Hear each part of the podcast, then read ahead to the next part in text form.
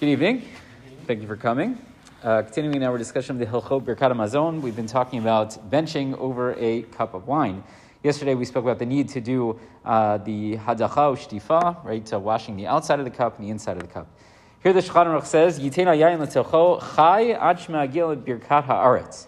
So he says you should place the wine in your cup uh, while it is chai. Chai means raw, or in this case, undiluted. So we talked about this a little bit uh, last week. That it used to be back in the day that the wine was very, very strong, and it had to, by like uh, I guess the way it was set up, it had to be cut with some water. Otherwise, it would be too difficult uh, to drink. So you're supposed to put it in undiluted, and then when you get to the Birkat Aretz, the bracha regarding the land of Israel, which is the second bracha of Birkat Hamazon, right? Al Haaretz v'Al Hamazon, right?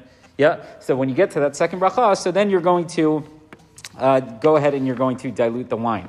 Says the Mishnah Berurah, what does it mean? Chai perish kemoshehu believe miziga. You're not going to dilute it at all. Af sheim ra'ui lishtoto uh, kach kemoshehu. Even though technically you wouldn't be able to drink it at that point, nevertheless, put it in the cup in that way. And then once you reach the Birkat Aretz, so he says, perish l'tchilat Birkat Aretz. When you get to the beginning of the second bracha, so when you get to that paragraph, not right before we say the bracha, but at the beginning of that paragraph, you go ahead and you would uh, add water to the uh, to your cup of wine to make sure that the wine was properly diluted. Others argue with this and they say no, you're supposed to specifically do it toward the end, specifically on the, the word of et, right? Because we say at the end of that paragraph, kakatuv v'achalta v'savato v'rachta et Hashem lokecha. On that word et for whatever reasons, it seems like it's more of a Kabbalistic thing. Again, I apologize.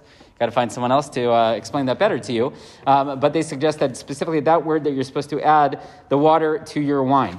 And why are we doing all this? Says the Shulchan Aruch, Lo dia shevach haaretz to uh, make known the great praise of the land of Israel. Says the Mishnah Sheyena chazak, that the wine is so strong, shetzarich limozga b'mayim, that you have to go ahead and you have to cut it. Right? Wine from uh, California, I'm sure it's delicious, not as good as the wine from the land of Israel. And how do we show you that? By letting you know that we're going to have wine in our cup up until this point of the benching, which I couldn't even drink unless I go ahead and I add water to it, which again is the Shevach, the great praise of the land of Israel. He says, Vayim bebe Yosef, shekatav b'medinatinu, nagu alam limzog b'ma'at mayim, af kshe'en hayenot chazakim al shem hatam.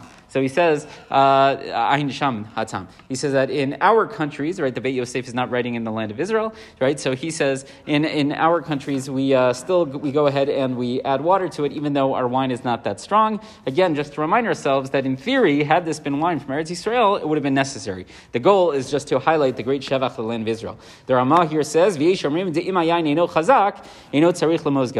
if it's not that strong, so it's not necessary. So the Beit Yosef says that even though it wasn't necessary, they would go ahead and they would do it it. But the Ramah says you wouldn't have to if you didn't want to. But the Mishnah Berurah here adds. Um,